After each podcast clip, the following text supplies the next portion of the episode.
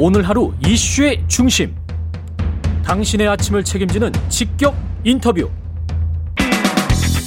여러분은 지금 KBS 1라디오 최경영의 최강시사와 함께하고 계십니다.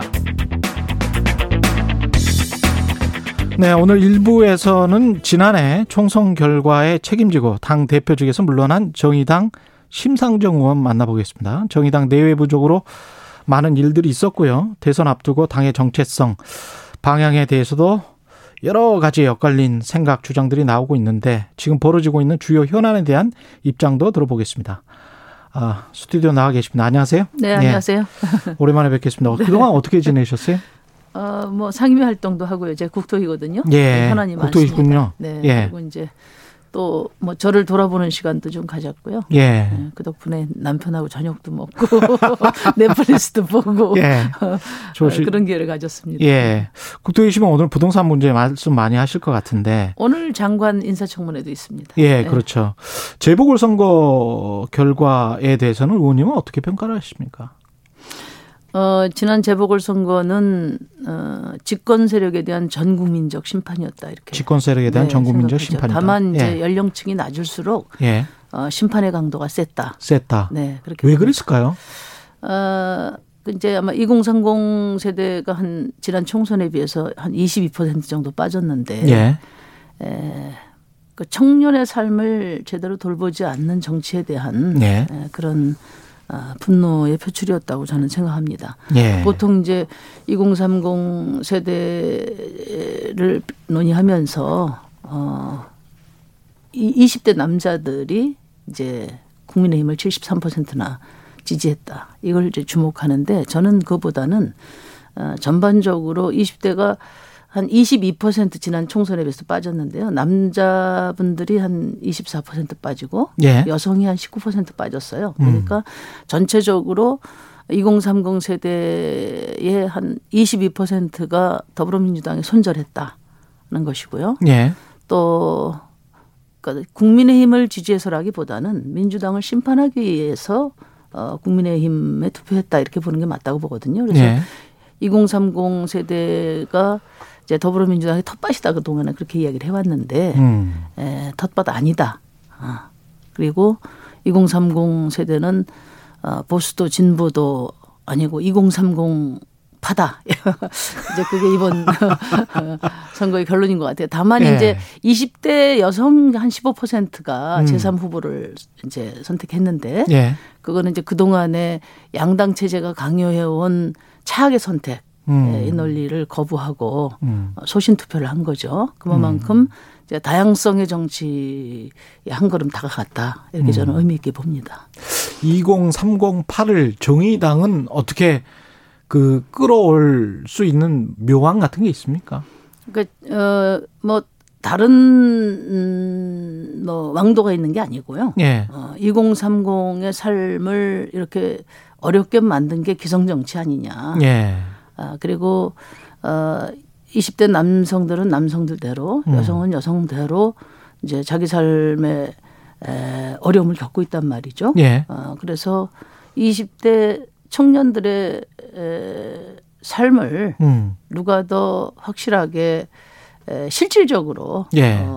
대변하느냐. 그에 따라 저는 갈 거라고 봅니다. 저희도 열심히 지금 준비를 하고 있습니다. 예. 일단 그러면 신임 지도부들 있지 않습니까? 여당 같은 경우는 송영길 당대표가 선출이 됐는데 어떻게 보세요? 그 평가? 하여튼 삼수 끝에 이번에 당선이 예. 되셔서 예. 진심으로 축하드리고요. 예.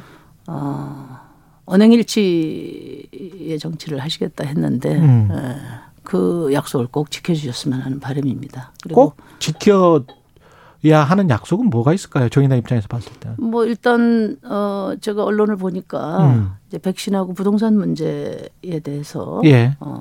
이제 집중적으로 방안을 마련하겠다 이렇게 말씀하셨는데 특히 이제 부동산 문제에 대한 대책이 중요할 것 같습니다. 당장의 민원 처리식 개법이 아니라 예. 민원 처리식 개법이 네, 아니라 공동체의 미래를 생각하는 책임 있는 그런 검토를 해 주셔야 된다. 그 말씀드립니다. 그 민원 처리식 해법이라고 정의를 하셨는데 정부 여당이 지금 선거 이후에 종부세 완화랄지 여러 가지 아직 확정된 건 아니지만 이야기들이 나오고 있잖아요.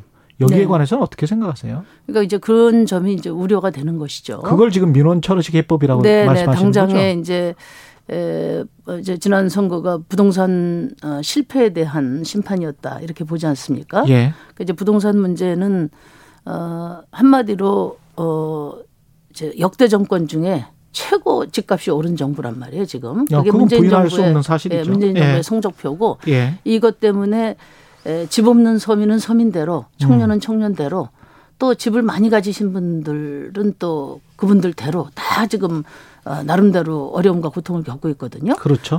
다양한 목소리가 들려오는데 문재인 그러니까 지금 송영길 체제가 들어서서 예. 과연 부동산 문제 해법의 최우선의 원칙을 뭘로 삼을 것이냐. 그러니까 저는 뭐 첫째도 둘째도 셋째도 다 미친 집값을 잡는 거라고 보거든요. 예. 집값 안정이라고 봅니다. 예. 그런 점에서 보면 집값 안정이 아니라 집값의 하향 안정. 그렇죠. 하향 안정이죠. 예. 그런 기준으로 보면 지금 종부세 완화라든지 또 LTV 어떤 대출 기준을 완화하는 문제라든지 예. 뭐 등등 지금 정부와 여당이 검토하고 있는 방안은 그 중에서도 집 가진 분들의 민원이 크게 반영된 게 아니냐 이런 우려를 하고 있습니다. 지금 국토위시고 말씀하셨던 대로 정의당 부동산 투기공화국 해체투기 위원장 네네. 맡고 계시는데요. 부동산 투기 근절책으로 토지 초과 이득세법을 지금 주장하고 계십니다. 이거 네네. 구체적으로 좀 설명을 해 주십시오. 그러니까 그 동안에는 이제 LH 그 공직자 투기 이후에 예. 그 공직자들의 투기를 근절하는 법들은 많이 처리가 됐어요. 예. 공공주택 특별법이라든지 이해충돌 방지법이라든지 그 두 개 다 제가 대표 발의한 법안인데요. 예. 처리가 됐는데 이제 단지 그것만으로 이 투기가 해결될 것이냐 그런 점에 대해서 저희는 좀 더 이번 기회에 근본적인 투기의 싹을 잘라내야 된다. 예. 그래서 이제 저희가 말씀드린 게 이제 토지 공개념이죠. 그거는 뭐 저희의 주장이라기보다는 헌재가 오랫동안 이제 쌓아온 하나의 어떤 그 토지에 대한 우리 공동체의 그 원칙인데요. 예. 그러니까 개인과 기업이 토지를 당연히 소유할 수 있죠. 예. 그러나 그 재산권의 운영이 공동체 이익에 앞설 수 없고 또 토지로 인한 사익 추구는 철저히 세금으로 통제해야 된다는 거거든요. 예.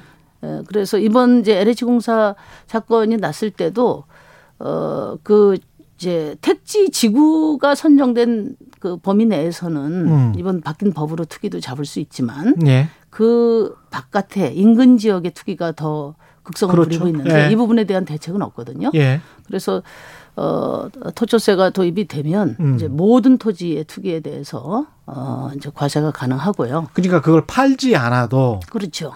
이게 시세가 계속 오르면 그만큼 세금을 더 걷겠다. 그러니까 개인과 기업이 갖고 있는 필요 이상의 토지. 필요 이상의 토지는 또 법으로 규정을 해야 그렇죠. 될 거고요. 그렇죠. 그거는 뭐 시행령으로 다 있습니다. 필요 이상의 토지에 대해 이제 중과를 하고요. 그런데 예. 이 토초세가 가진 목적은 세금을 환수하는데 목적이 있다기보다도 예. 유휴 토지에 중과를 해서 그것을 매각하도록 함으로써 그 토지를 공동체가 더 필요한 곳에 쓸 수 있도록 효율적인 운용을 도모하는 게 이 법의 취지입니다. 기존 토지들 같은 경우에 독과점적으로 소수가 가지고 있기 때문에 네. 소수나 또는 소수의 기업들이 가지고 있기 때문에 내 집 마련을 위해서 또는 공장을 짓기 위해서 예. 이제 토지를 매입하는 것은 당연히 그거는 공감이 되는 얘기고요. 그거 이외에 이제 토지로부터 불로소득을 얻기 위해서 이제 많은 토지를 소유하고 있는 경우가 많지 않습니까? 예. 이런 부분들에 대해서 중과해서 예. 불필요한 토지는 세금 내기 싫으면 팔아라. 예. 그럼 그것을 국가가 매입해서 지금 이제 공공 택지 조성이라든지 공익적 목적으로 사용한다는 거죠. 지금 집 없는 서민을 위해서 여러 대책이 있는데 지금 뭐 집 지을 데가 없다는 거 아니겠습니까? 예. 이런 점에서 토지초과 이득세의 필요성은 매우 크다 이렇게 봅니다.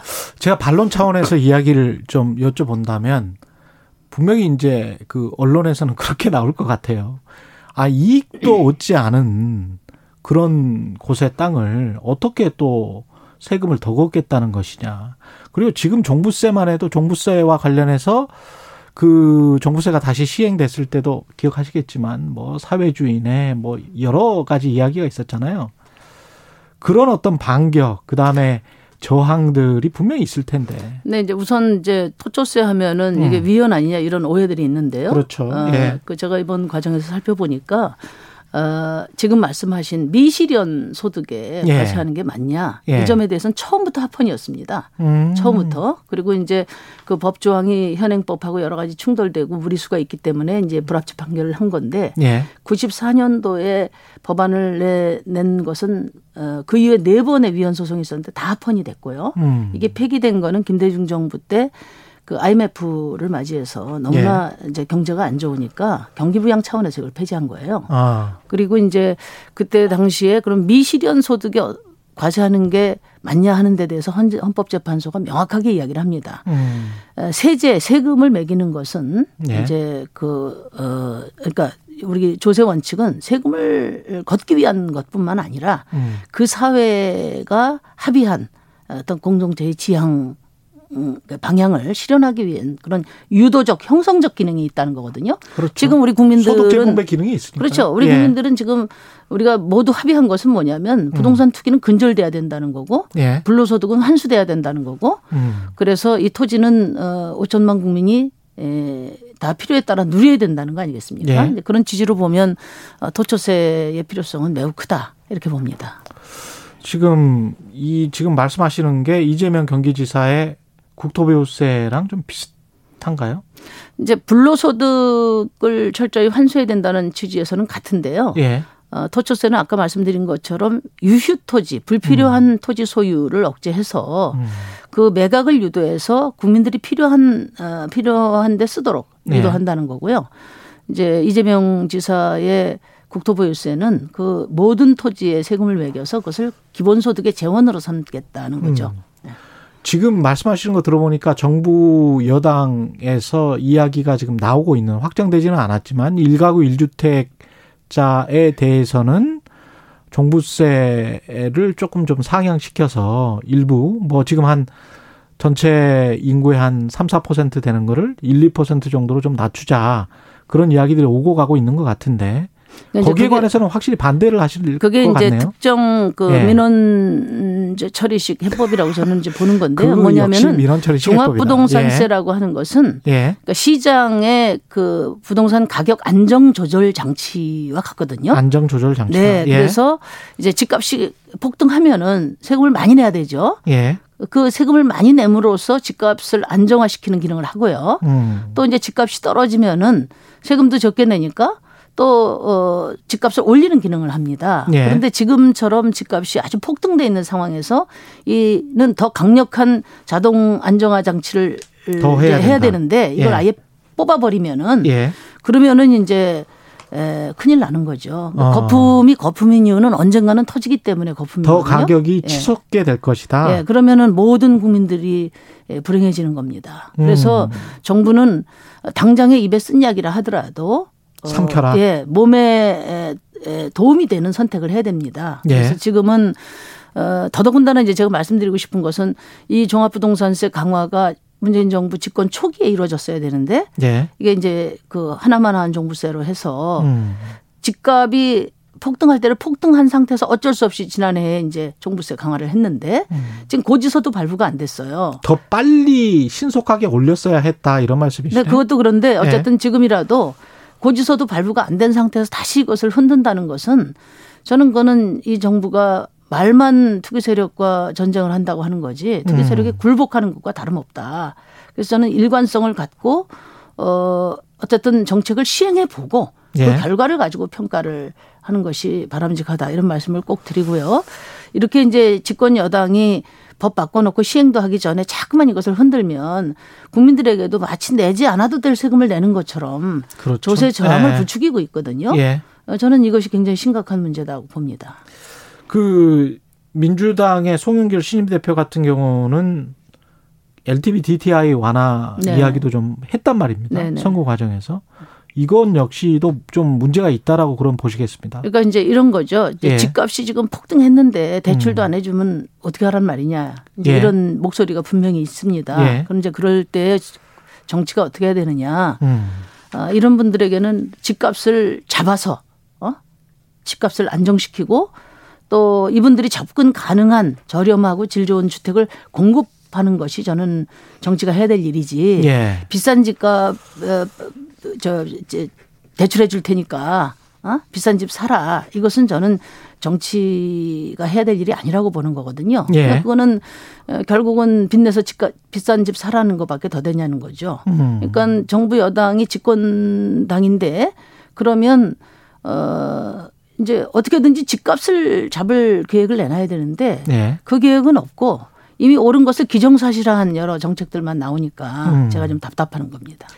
그 시간이 얼마 남지 않아서 대선 이야기 잠깐 할게요. 네네. 윤석열 전 검찰총장 같은 경우에 지금 각종 조사에서 1위를 하고 있는데요. 어떻게 보세요? 윤석열 전 검찰총장이 정치를 하고 대통령 만약에 나오겠다고 하면. 그래서 뭐 제가 그분을 잘 몰라서 제가 예. 잘 몰라서 예. 제가 전망을 할 위치에 있지는 않습니다. 예. 다만 국민들의 새로운 기대가 투영된 사람은 그 누구라도 기득권당에 예. 그 들어가는 게 아니고 예. 국민들과 함께 그 자리에서 기득권 정치에 맞서 개척해 나가야 된다고 생각합니다. 기득권당이라는 그러니까 거는 어느 당을 말합니까? 국민들이 지금 더불어민주당이나 또 국민의힘 이런 기성정당의 정치에 예. 정치를 불신해서 예. 새로운 기대를 그 투영하고 있는 거 아니겠습니까? 그렇죠. 근데 그런 예. 분들은 국민들과 함께 그 자리에서 기득권 정치를 극복해 가기 위한 실천을 해야 된다 이렇게 봅니다. 과거에 보면 그야말로 제3지대에서 새로운 정당을 만들어라. 그렇죠. 국민의힘 들어가지 말고. 네, 그렇게 해서 대통령 후보 나와. 호랑이굴에 들어가서 예. 그러니까 호랑이 잡겠다고 호랑이굴에 들어간 분들이 예. 호랑이가 돼서 나온 경우가 많습니다. 그래서 저는 지금까지 예. 국민의 어떤 새로운 기대를 모은 분들은 예. 기득권 양당 정치에 신물이 나서 기대를 준 것인데 예. 당장 권력 잡겠다고 기득권 정당에 몸을 실는 것은 그거는 이제 국민의 새로운 정치에 대한 바람에 어긋나는 것이다. 그런 생각. 20초, 30초밖에 남지 않아서 정의당도 대통령 선거를 나와야 될 거란 말이죠. 대선 기획당. 뭐 당연하죠. 예, 예. 예. 직접 나오십니까 혹시? 이제 당이 이제 그 어제 첫 회의를 했습니다. 예. 대선 기획단 첫 회의를 해서 당의 논의 과정을 조금 지켜볼 생각입니다. 당의 논의를 지켜보. 나오실 생각도 있는 거군요, 그러면. 일단 뭐 당이 중심을 네. 먼저 잡는 것이 중요하다고 생각합니다. 네. 알겠습니다. 오늘 말씀 감사하고요. 정의당 심상정 의원이었습니다. 고맙습니다. 네, 감사합니다. KBS 라디오 최경영의 최강시사 1부는 여기까지고요. 잠시 후 2부에서는 여의도 정책맨 더불어민주당 홍익표 의원 만나봅니다.